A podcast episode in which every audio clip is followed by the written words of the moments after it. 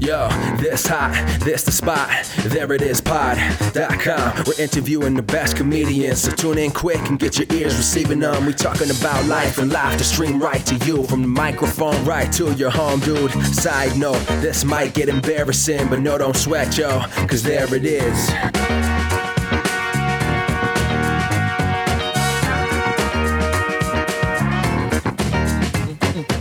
Welcome to the There It Is podcast, a podcast for creating comedy and learning how to do it. I'm your host, Jason Farr. Let's do this. Thank you so much for being here. Love having you. And we talk a lot about comedy and how to create that. And oftentimes it's improv. But today we're talking about stand up comedy with a great guest. More on that in a second. If you want to know more about the podcast, because this is your first time listening, again, thank you for listening. But you can find old episodes on iTunes and SoundCloud, and you can read up on them on the website. There it is, pod.com. You heard it in the song. You can also read old blogs, things that I popped up. I need to get some new ones on there. And you can find us on social media on both Facebook and Twitter at There It Is Pod. I usually do have improv people on for whatever reason uh, they've just been more accessible and easier to get on the on the podcast. But today we have a great stand-up comedian. His name is Joe Zimmerman. He's a guy that when I started, I, I, pretty early on started hearing about him from my buddies. He was actually living not too far from me. He was uh, up in North Carolina, just over the border there, and I'm in the upstate of South Carolina. And Joe was always a delight to have here because he was just so funny and so cool. And so he was one of the guys that we looked up to. And so it was really great to have him on the podcast and, and get to pick his brain a little bit about not only how he approaches comedy, but how he approached it in New York City, which is something I want to know about specifically because I'm moving to New York City in a month and a half, if uh, you don't know already. Hey, do you know that? Okay. Uh, I talk about it every episode. So we get into some good stuff. We talk about how he came along in comedy, how he did pursue comedy in New York, and how he got his awesome credits. He's been on Comedy Central a couple of times, one of which was his own half hour special. He's been on The Late Late Show with Craig Ferguson, and he's been on Conan. He's fantastic. Without further ado, let's get right to it. Here is my chat with Joe Zimmerman. It's good to talk to you, Joe. I've missed you. Oh, I've missed you. Yeah. Well, what was that? Was uh, were you were there at the last Greenville show I did, weren't you? Uh, when was that? About a year ago. Uh, the Coffee Underground. Then yes, I was at that show, and it was a great show. That's awesome. now I came to know you in Greenville because you performed here a lot. I know you were living in the Asheville area at the time, but I was never sure if you lived in Atlanta and at some point moved to Asheville, or if you lived in Asheville and just drove to Atlanta a lot? I was living in Asheville and I simply drove to Atlanta a lot. Okay, I thought you were living in Atlanta at first. People in well, people in New York think I'm from Atlanta because I toured with the Beards of Comedy, who are mostly from Atlanta. Right, right. But I I just drove to Atlanta a lot, but I also drove to Greenville a lot. Yeah. Um, I just drove I just did a lot of different. I just drove a lot because I wanted to do comedy, mm-hmm. and there were only you know a couple shows, one or two shows a week. Yeah. Where I started in Charlotte and Asheville. Yeah, you did come here a lot. That's how I came to know you. It was around seven years ago when I first heard about you. Maybe it was even sooner than that. I started with Charlie Gray and Michael Robinette, and they were just raving about you and the Beards of Comedy here in Greenville. And um, like they were, we were in Greenville, and I just had the impression you were from Atlanta for like a, and it was like a year later when I found out, like one of them mentioned that you lived in Asheville, and I thought, huh, what? yeah, it was always a treat to have you here, but I, I had no no clue at first that you were living in Asheville, and I didn't know it was for that quite that long. Well, you know, for a while I actually lived with in with Charlie Grenzer in his guest room in Hendersonville, which was only about 40, 40 45 minutes from Greenville. Yeah, it's not far at all. And I, I didn't realize that you lived with Charlie Grenzer.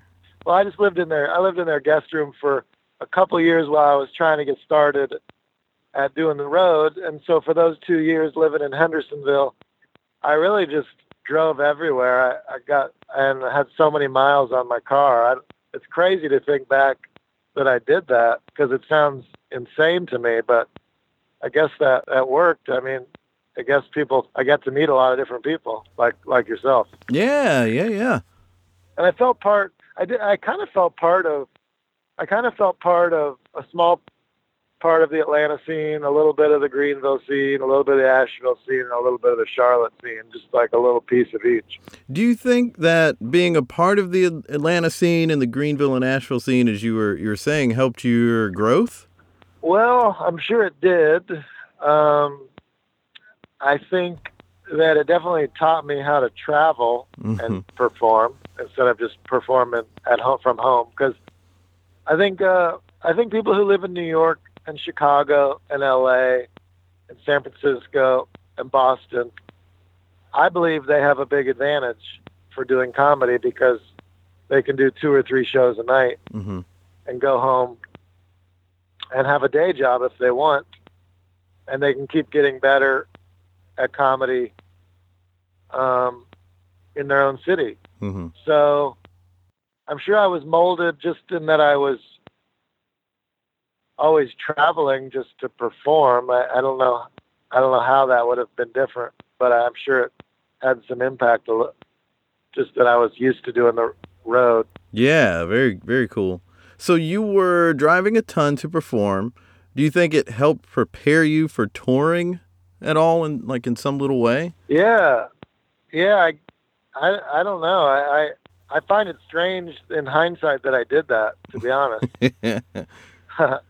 but uh, but I definitely did that. And uh, so now when I travel out of New York, it it feels relatively easy because I usually just fly into a gig, hmm Right. do some shows, and fly back, and that feels super easy. Oh yeah, I can imagine so.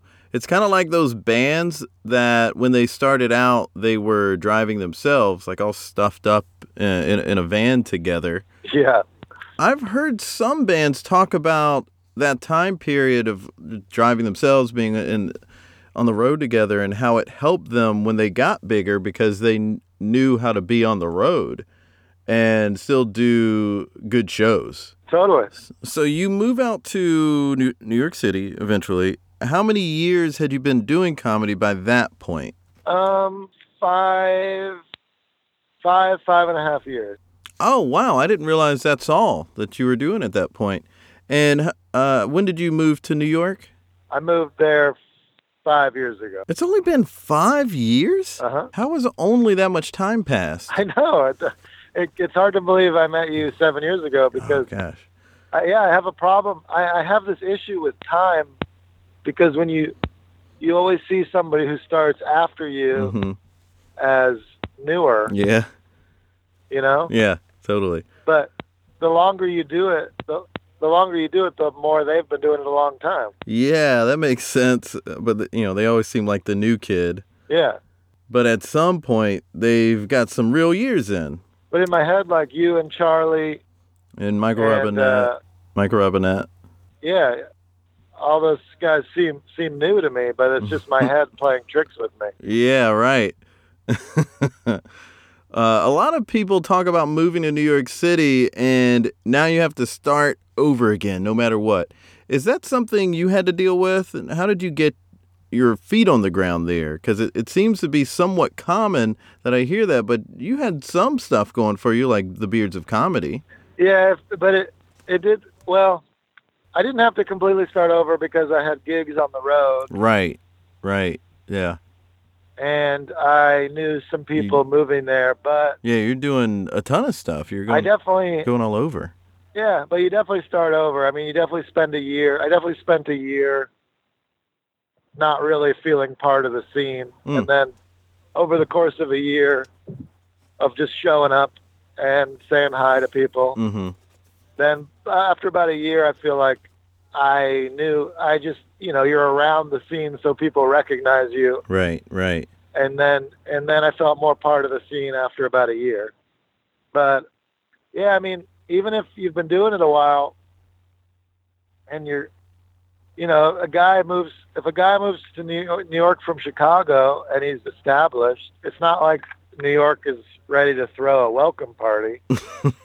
it's more like it's more like, well, let's see if he sticks around and doesn't give up in six months because a lot of people move move back. Right. So Okay. so you definitely have to be there for a while. That, that's interesting um, because so many people who talk about moving to a bigger city is that they always come from the angle of it's going to be, you know, you're going to be starting all over, which certainly will be true for me. but, um, you know, people will, uh, like, people talk about how when you move to a, big place, everyone's trying to look to see if you're actually funny or not. But that's that's how they look at a new comic. But for someone who has traction going into New York City, it's not so much about seeing if they're actually funny, but seeing if they're going to stick around long enough to start making a commitment with them, right? Yeah, I mean, yeah, it's partly like it's partly there. It, yeah, people people come and go so frequently that you have to put in a little time before people will warm up to you. I mean, I, it's like an abandon, you know, a child that's been abandoned. all of our friends, all of our friends move so quickly. Right, because maybe once they get some traction in New York City, they might end up moving to L.A. for something. Yeah. It seemed like you started like pretty quickly. It seemed like you started to get some great TV spots. What all went on for that to come about? Um, I would say maybe I've been in New York for two years, Mhm. and it started to become more and more apparent to me how important it actually is to get a TV credit Mhm. and to get something like Montreal Mm-hmm. New Faces, because living in North Carolina, I was like, ah, you don't need any of that stuff. I just want to, I just want to do live shows. And I just want to write. I don't really care about TV and special festivals. Mhm. Then once you, once you get in New York and you've been doing the road for a while, you realize it's just really hard to book. It's really hard to book decent gigs if you don't have any TV credits. Right, right. Um, so I realized you kind of have to get some TV credits just to perform the gigs you want to perform. and so I started focusing on putting together a good five minute late night tape submission and a good five minute Montreal set. And uh, once I started focusing on that five minute tape, uh, after about a couple months of working on that five minute set pretty hard and taping it a lot, I started to have some some good things happen. Yeah, yeah, you did. And did you have to have a manager or agent to submit those tapes? Uh, no, I did not. Um, and if you're in New York or LA, you you can pretty quickly figure out.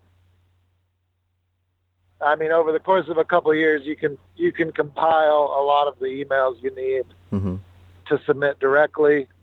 However, you really have to meet the people at a festival or at a show for them to really consider a tape that you submit. Mhm, So mhm. I I actually I just I had some good sets at the Laughing Skull Festival in Atlanta and uh, met a basically met a guy who told me to submit a five minute tape and I followed up with him for a, a year and uh, that ended up translating into um, my first TV thing which was John Oliver Oh, because he then became the booker for John Oliver. oh, cool. Yeah. So met a guy in Atlanta who was not the booker for John Oliver, but then he became the booker for John Oliver. So it's kind of like who you know, Yeah, it's sort of like what they say. it's partly, but but I don't want to confuse that statement by saying it's who you know because it's more about the tape you submit, mm-hmm. but on top of that, you have to have met that person. So it's kind of like meet them, get them sort of aware of you. And and but I just want to be clear by knowing people that just means you know going to comedy festivals and continuing to grow as a comedian. You you end up meeting people along the way. Right, and they'll know if you're doing the work or not. Yeah. I've heard some people they were in different industries in media, but they were talking about being easy to work with and wanting to work with people who are easy to work with. When it comes to comedy, it seems like it depends on the kind of job you have, but does that relate much with stand up? Uh, I've never really. I feel like everybody who's success. I feel like 99% of people who are successful are somewhat easy to work with, but Mhm. but I think it's more about it's more about the the audience. It's more about the crowd. Like Mhm. if Fallon, if Jimmy Fallon thinks that you're going to have a great set on his show, and that that five minute set is going to get a million views on YouTube, he'll want you on his show, um, regardless of how easy you are to work with. Okay. So- yeah. Yeah. So they would care more about what you can provide. Someone might be a jerk, I don't know, but they're only going to be there and be responsible for like five minutes. Right. It's not like they have to work with you, which Yeah. is where being easy to work with comes in. So I think, yeah, I think you have to go out of your, you have to go out of your way to be hard to work with. Oh yeah, yeah, for sure. So, so I think it's more of just, it's more just the content, what what you bring to the table hmm as a comedian. I think that people, and and and the biggest thing really is any the only thing any industry cares about is do you have a following, or or is there a chance that you might get a following? Like they're drafting people, like in the NBA draft, hmm. they're like, well, this guy might, this guy, I feel like this guy might have potential to get a following. That makes sense. That makes a lot of sense. Yeah, they're only, they're really only looking at whether you can get a fan, get fans, Right. because it's all about, for the industry, it's all about the numbers. Right. Exactly. I mean, that's exactly what a what a studio exec is going to be looking at. Right. Can you do the one thing they need you to? oh, totally. Not that we're saying people shouldn't be good people. You should be good people, of course. Oh, yeah, yeah. a lot of comics when I hear them talking about moving to a city like New York, they'll say, I mean, everybody says like, oh, you, you just have to get in the good rooms and get to the good rooms, but they don't really say what the good rooms are or how to get on the good on at the good rooms. Like obviously you can't just get on Comedy Cellar or Gotham, which are the obvious good rooms, but how do you get on the good rooms? Well, I think showing up in New York is is similar for a lot of people. I think you have to show up at these open mics, or no matter how good you are, and meet and you meet other comics. I mean, every open mic in New York is like 40 comics. So, Mhm. Mhm. as depressing as comics say these open mics are, um, a lot of the people in that room, well, not a lot, but some of the people in that room end up being writers and successful comedians. Mhm. So it's like the guys who started out in New York 10 years ago, now their friends are writers and producers and successful comedians. Mhm. Mhm. And so as you as you come up through the scene, um, you continue to get booked on better shows just because people mo- you have to start somewhere, Right. and so people will recommend. Oh, Uh-huh. this guy's funny, and the only way they can know that is from meeting you. Right. I mean, the first place to start is from meeting you at an open mic, Right, right. and then and then you get you start getting booked on shows, and from there you start doing auditions for clubs. But it Mhm. definitely helps in New York, a city that big. It helps to ha- to have your own weekly or monthly show hmm so that you can get your own stage time and you can invite other people to do your show hmm and it's a that's a good way to meet people starting out because it's all about sort of getting your foot in the scene Right. because uh, getting in it, it, getting into the clubs it's all mostly referrals which is from people knowing you from from from doing comedy I, I hear some people talk about hitting the grind and you have to grind. Uh, that's something else I hear alluded to, but not really explained. Um, yeah, I don't look at it so much as a grind. I think a lot of people feel like they need to do three. Feel well. A lot of people feel feel like starting out they need to do three or four spots a night, whether that's mic, open mics, or shows. Mm-hmm. And then you're just hustling around on the train, running from show to show, doing relatively tougher audiences. The, Mm-hmm. the crowds in New York are tougher because they're smaller Mm-hmm. and they have higher expectations. Yeah, because they're seeing comics who are doing TV level material all the time. Yeah. So the grind is train to a spot, train to a spot, train to a spot, and all of the spots are challenging spots. Um, I usually don't do that. I usually just hit one show when I do it. I, usually I'll just go to one show, I'll hang out, Mm-hmm. do my spot, hang out, and uh, catch the train home. And that's just the way I do it. I, I think a lot of people want to hustle around and get more stage time. Um, Right. but that's kind of where more where I'm at. That's more my speed of just doing one spot a night.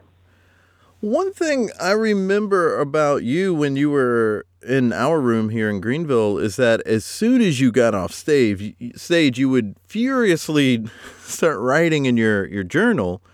I'm not positive what you were writing about, but uh, I always assumed it was any combination of writing out what went well, what didn't, any tags that came to you on stage. What was your process with that? What was what was it you were writing out? Um, I don't really remember. I don't really recall doing that, but Well, it was like every time I saw you at our open mic, that's when I'd see you do it. I guess that was kind of a different different time for me in my life Mm. in my comedy where yeah, I was I was definitely trying I was definitely driving to Greenville trying to do all new material Mm-hmm. and then uh and then maybe you know trying to write down whatever I did. Now I almost never do all new material, so it'd be fun to get back. It'd almost be fun to get back to that point Mhm. where I could just go on stage and try all new material. But that is the difficult thing about New York is,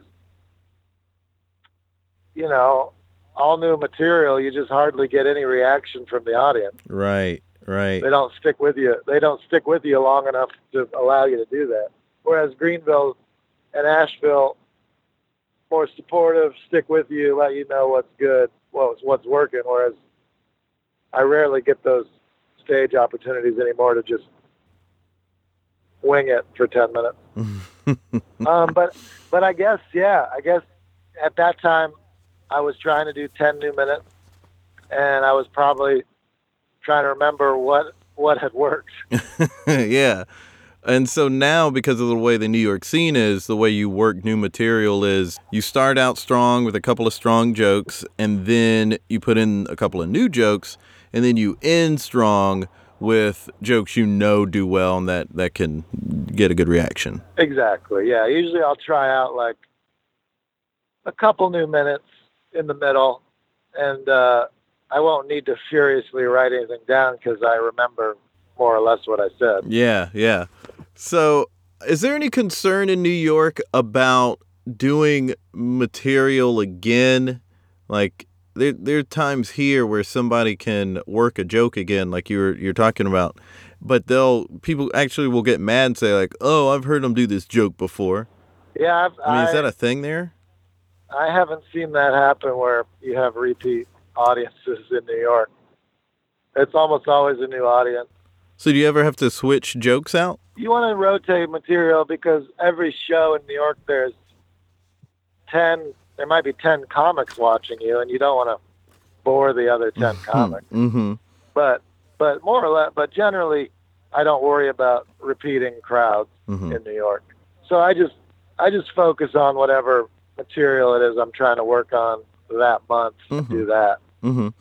Well, how do you approach developing material? Are, are you one to have a premise and then get on stage and see what comes out, or do you like to figure out the beats off stage and then put it on stage and see what happens? I try to figure out most of the beats off stage Mm. and then bring it on stage. I've had Mhm. very, I have a, when I do new stuff on stage off the cuff, it might be some some extra jokes that add on to what I was already saying, Mm-hmm. but generally the meat of it I have to work out off stage. Do you bounce your jokes off of someone, or do you process the jokes alone and try to figure it out that way? Um, I usually write it down, Mm-hmm. and then I from there say it out, try to say it out loud, and if it sounds okay out loud, then I'll just try to remember it, Mhm. which is hard, Yeah. and try to do it on stage. Yeah, I have a hard time with the remembering it part. I find that I can't write the whole joke out and then remember everything when I get on stage, but I also can't do a minimalist version of that and just just write uh, like the premise because I will almost always forget a tag or some angles. Yeah, and I think a lot of comics, I don't know. I mean, everybody's different, but I think a lot of people try to. I don't. I don't do this, but I think a lot of people try to squeeze it into conversation No. just to to help them remember what they were talking about. No, I can't do that. it's hard enough that people think I'm I'm doing that anyway, right? Like I'm just having a conversation with them and they just go, "Oh, are you comedianing me?" They make up a word to say that. Yeah. They just assume that I'm doing a bit. Oh, my my saddest moment.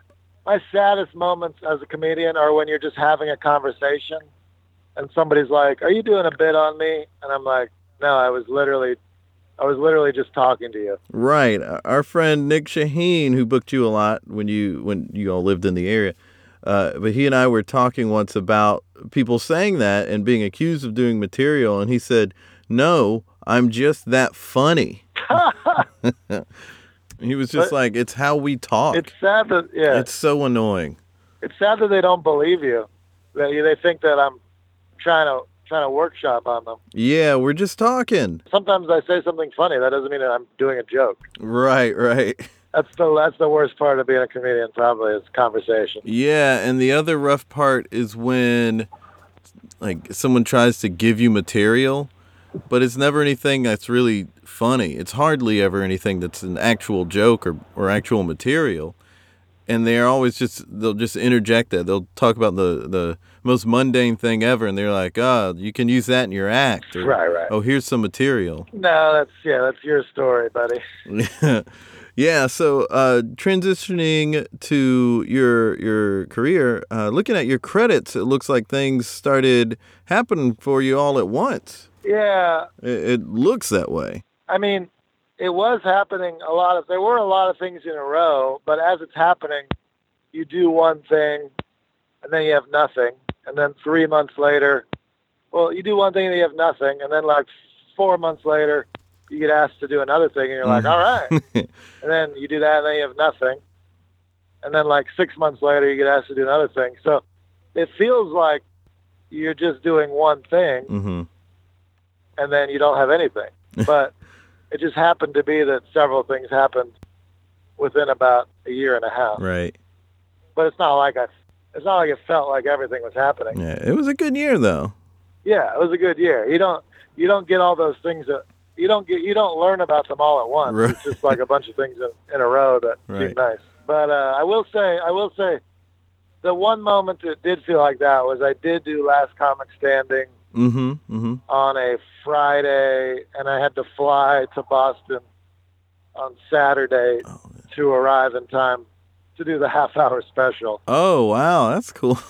So that was the one time where I was like, that was the one time where I was like, whoa, there's a lot going on here, and yeah. that was cool. And but then the funny thing is those those things uh, are released five months apart anyway. yeah. Very true. Well, we've reached the end of the episode. oh, all right. Yeah, and what I like to do with the guest is uh, create something together. Uh, not sure what specifically we could create. Maybe, um, well, you're on tour. You're, That's you're doing the, the self help tour. Self help. It's the self help me. Self help me. Yeah. Oh, yes, yes. Uh, the self help me tour. Yeah. So maybe we can talk about how you developed this tour because you're kind of using self-help as your hook for this. How did you come up with with that idea?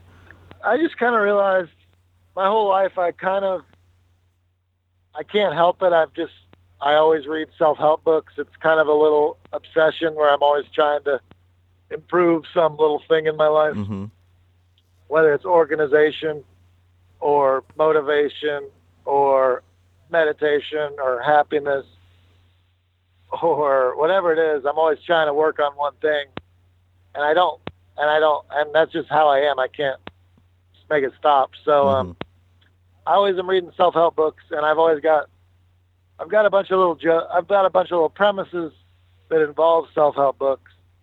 So I just decided to make a tour around that theme hmm where I talk, I talk a, I talk a fair amount in my hour, not a, not a lot, but a fair amount about self-help stuff. hmm And so I just wanted to try that theme for the tour.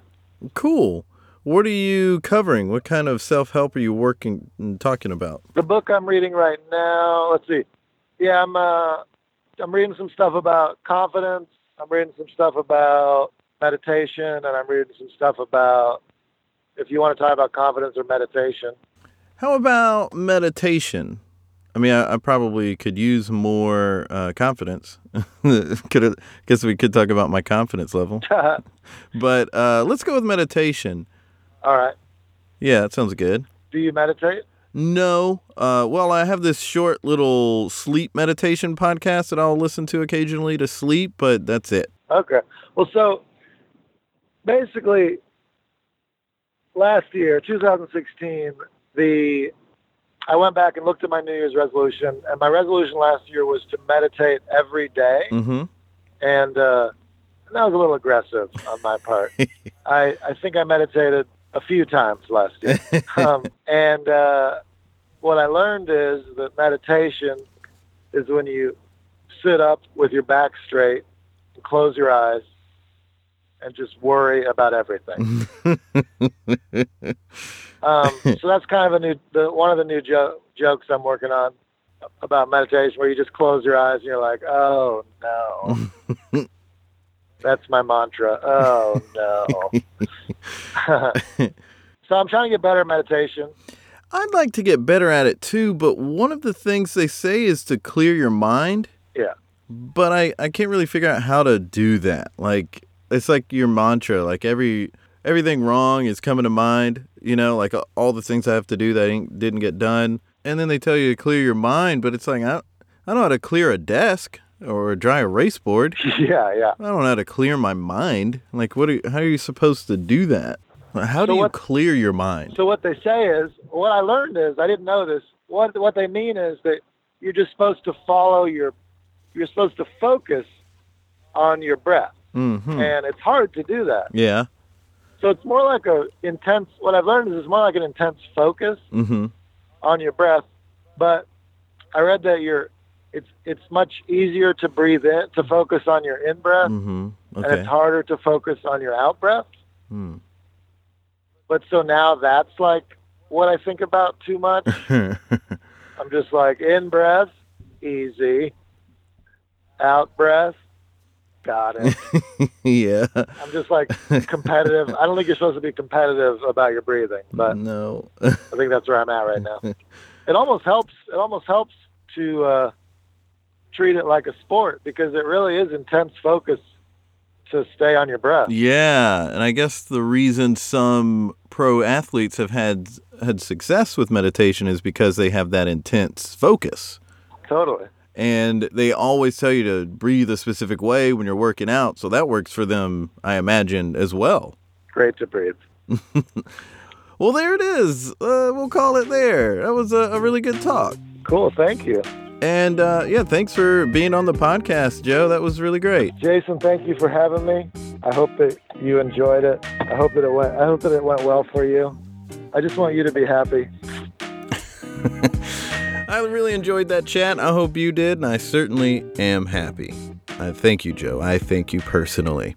If you want to know more about Joe, you can go to his website, joezimmermancomedy.com, read up on his bio, and also find out when he is performing. He is performing Thursday night in Wisconsin and then Friday and Saturday in Minneapolis. So definitely go check those out. You can also connect to his Facebook, Twitter, Instagram, and YouTube from his website. And uh, you can go buy his album on iTunes. It's called Smiling at Wolves. Funny guy. And you can also check us out online, as I mentioned earlier. There it is, pod.com. And you can find us on Facebook and Twitter at There It Is Pod. You can find me on Twitter at Jason Farr Jokes. It's been a lot of Trump stuff lately, and I should probably stop that. Well, I have a fun episode for you next week. I'm going to be at the Charleston Comedy Festival with my good friends from Alchemy Comedy here in Greenville. We're going to be down there performing, having a great time, and I'm going to record some stuff there with that crew and everyone who's going to be there. And we're going to talk about our shows and hopefully have some special guests. Maybe, if I'm lucky, some previous guests will make an appearance. Well, folks, until next time, be good to each other. The music for the theme song was created by Neil Brooks. The rap was written and performed by Nick Acevedo. The logo for There It Is was created by Jeff Prater. The There It Is podcast is produced by Jason Farr.